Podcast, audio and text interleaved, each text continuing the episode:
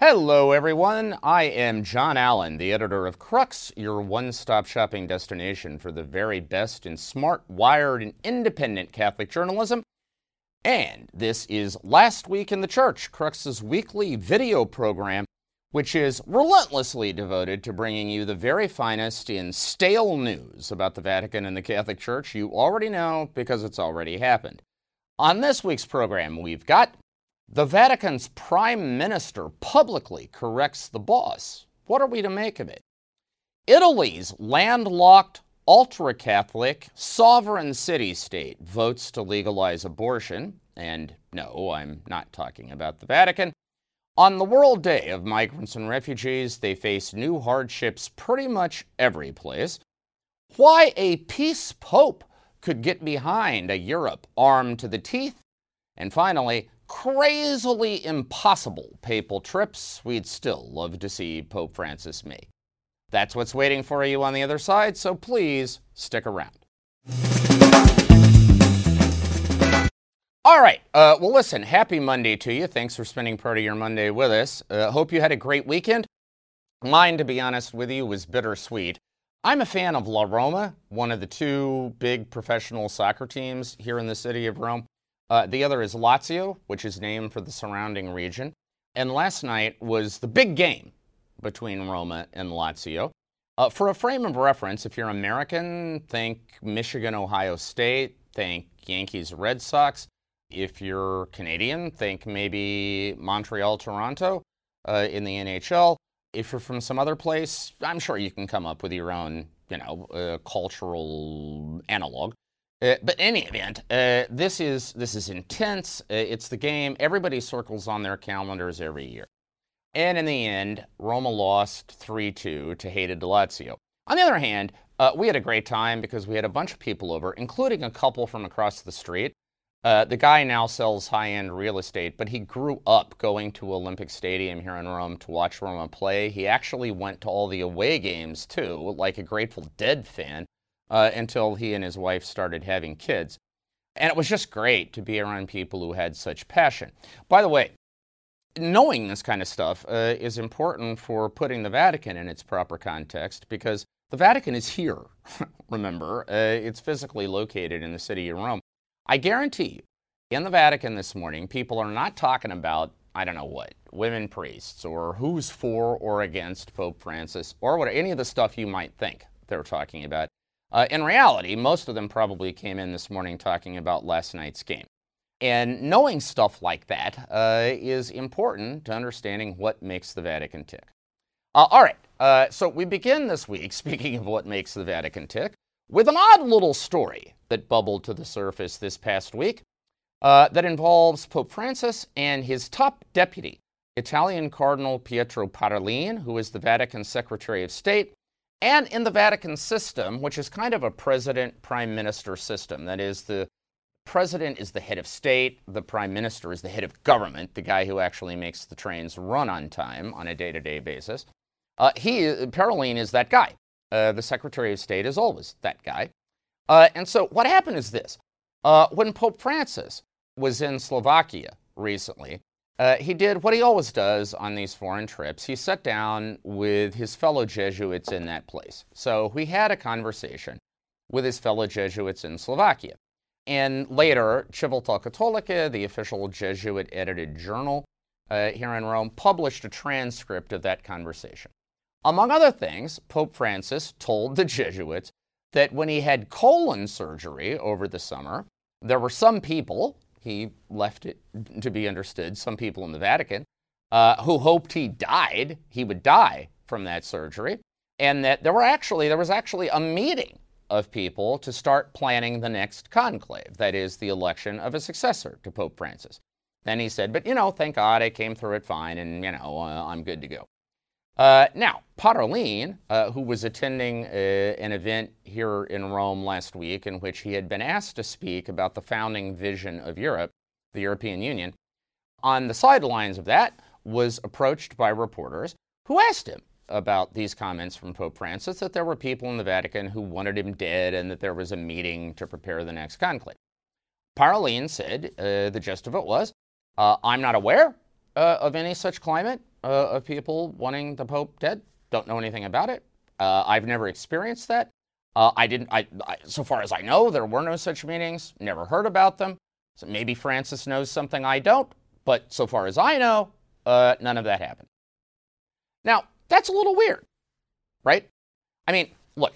In any system, if say a vice president corrects the president, breaks with the president in public, uh, if a senior vice president of a company publicly contradicts a CEO, I mean, that's going to be a story. It's, it, it's odd, right? Uh, it's out of character.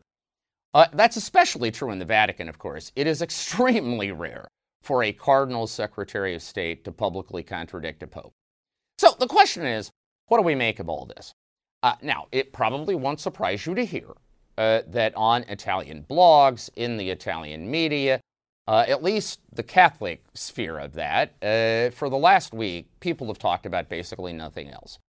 Um, what I'm going to do is just give you the four leading hypotheses and let you make up your own mind. So, one hypothesis is this, and under the law of Occam's razor, it's probably the simplest. And the hypothesis is this look, when Pope Francis meets with his fellow Jesuits, you know, he, kids around. Uh, it's a lot of what he says is tongue in cheek. It's meant to be funny, right? Uh, to liven things up. It's not really meant to be taken seriously. Uh, and so he was basically uh, just kidding, according to this theory. Uh, now, Parolin was approached by a reporter, took the question seriously, and gave a serious answer. And so this is nothing more than one guy kidding around and another guy trying to be serious. And we're all, frankly, making far too much out of it.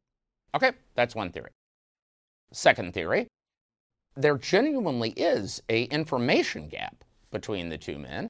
Uh, that is, Francis was informed about a meeting that Parolin simply didn't know about, that he wasn't invited to because nobody would imagine that he would take part in it. Uh, not all that unusual, right? I mean, there are plenty of times when the President of the United States knows things the Vice President doesn't. Um, and so this would also fall under the heading, really, of no big deal, unless you want to argue that it's problematic that there is an information gap between the Pope and his top deputy. All right, now, third hypothesis uh, is that Parolin was consciously trying to put a little distance between himself and Pope Francis that they are different men uh, and they have different instincts. From the beginning, it has been clear that even though Pope Francis says all the time that he never thinks about his critics and pays no attention to them, for a guy who claims to pay no attention to his critics, he talks about them a lot. I mean, honestly, it sometimes seems that Pope Francis has a kind of minor league Nixonian enemies list uh, in his head uh, of people he thinks are against him. Now, Parolin is notoriously a measured, sober, restrained kind of guy who just doesn't think in terms of enemies. Uh, and so maybe this is just that basic personality difference breaking through to the surface. Okay, so that's a third possibility. Now, a fourth, which is far more cynical, uh, and therefore very popular in certain Italian circles, is that even if nobody else is thinking about the next conclave, Parolin is, and this was kind of an opening shot. Uh, he was sending a signal uh, to his fellow cardinals uh, that, look, you know that I would continue most of Pope Francis's agenda. I support the policies, but uh, I am a more cautious, sober, fair, safe, if you want the word, kind of guy.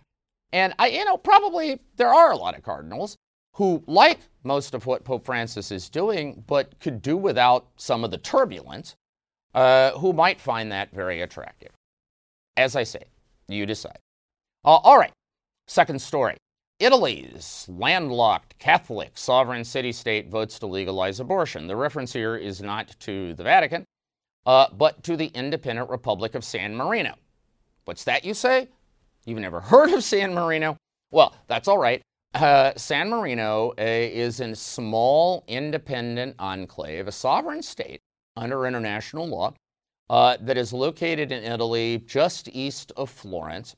It has actually been a sovereign state since the 4th century AD. Uh, it, it traces its origins to an independent monastic community that was founded uh, where San Marino now is in the year 301 AD, making it a, a tie with Armenia for the title of the world's oldest Christian state. Also claims to be the world's oldest uh, republic and the world's oldest constitutional republic. Whatever. Uh, the point is, it is a sovereign state. Uh, and up to this point, like the other ultra Catholic enclaves of Italy, Malta, the Vatican City State, Andorra, uh, abortion has been completely legal uh, in San Marino. In Italy, it's basically been legal under certain circumstances since 1978. Uh, so finally, this year, 2021, uh, San Marino, in response to popular demand, staged a referendum uh, as to whether abortion ought to be legalized. No surprise, that the Bishop of San Marino, and yes, there is only one, uh, was dead set against it, campaigned against it. Uh, nonetheless, 70% of the fewer than 100,000 uh, citizens of the Republic of San Marino uh, voted in favor of the decriminalization uh, of abortion in during the first trimester in virtually all circumstances Later than that, uh, in the case uh, in case of threats to the health, safety, life of the mother. Uh, now, uh, in the grand scheme of things, it's just a drop in the bucket, but it does indicate uh, that. Listen, this was one of the world's most Catholic states in terms of percentage of population, virtually 100%. Uh, you know, what it indicates uh, is that the church, especially in Western Europe, is simply in a new reality where it is not going to set the social, cultural, or political tone uh, in the way it used to. Uh, it has to learn to navigate uh, in a cultural milieu that maybe as it isn't actively hostile to the church's traditional moral teaching, but certainly can't be relied upon to impose it through force of law. Church is going to have to learn to win these arguments, not through legislatures uh, and executive orders, but through persuasion through reaching hearts and minds. Uh, and that, of course, is a long term project. All right. Uh, Sunday was the World Day of Migrants and Refugees, the 107th such day, if you're counting. Uh, Pope Francis marked it by delivering his noontime Angelus address, devoting it to migrants and refugees, calling upon the world to not close doors to their hope. So, an open doors plea from the Pope. Now, bear in mind, uh, this happened as uh, in Europe, uh, five migrants died over the weekend. Uh, five Belarusian migrants died, uh, as Poland, Latvia, and Lithuania uh, are deporting migrants from Belarus who are seeking to enter Europe, fleeing, of course, the regime of President Alexander Lukashenko. Uh, it happened as settlements by migrants, Venezuelan migrants were attacked in the nation of Chile. Tens of thousands of Venezuelans have been fleeing the ongoing political, economic, social apocalypse uh, in Venezuela under President Nicolas Maduro. And Chileans, quite honestly, are getting tired uh, of having to foot the bill for their care. Uh, and so angry Chileans uh, attacked these settlements. No one was killed, so far as we know, but there were injuries. And of course, in the United States, we have the dramatic situ- the ongoing dramatic situation on the border between Texas and uh, Texas and Mexico, with migrants from Haiti uh, who are attempting to reach the United States, who are being warehoused under an international bridge, uh, and who are being rapidly deported back to Haiti under the terms of Title 42, which is a codicil of American law that provides for expedited deportations without due process of law in some cases. More than 150 organizations, most of them Catholic, have appealed uh, to the Biden administration to repeal Title 42. So far, no action uh, on that request remains to be seen. All of this by way of making the point that the fate of migrants and refugees is both one of the great points of pride of the Francis papacy. He has become uh, undoubtedly the chaplain, the, the most recognized international spiritual leader, trying to issue this cri de coeur, this cry of conscience for the fate of migrants and refugees. Uh, and yet, it is also one of the greatest frustrations of his papacy as well, because try as he might, behavior on the ground simply won't line up with his moral prescriptions.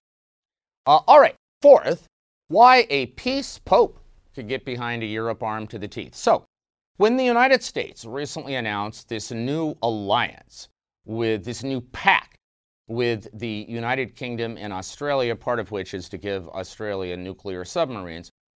Uh, it was probably the most important realignment of the pieces on the global geopolitical chessboard since the Warsaw Pact and, and NATO.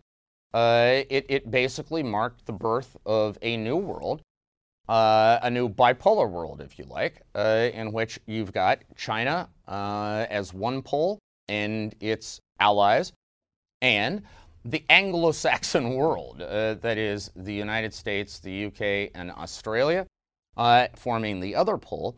Now, the obvious question that leaves hanging is what happens to Europe? Now, in some ways, this is a, welcome development.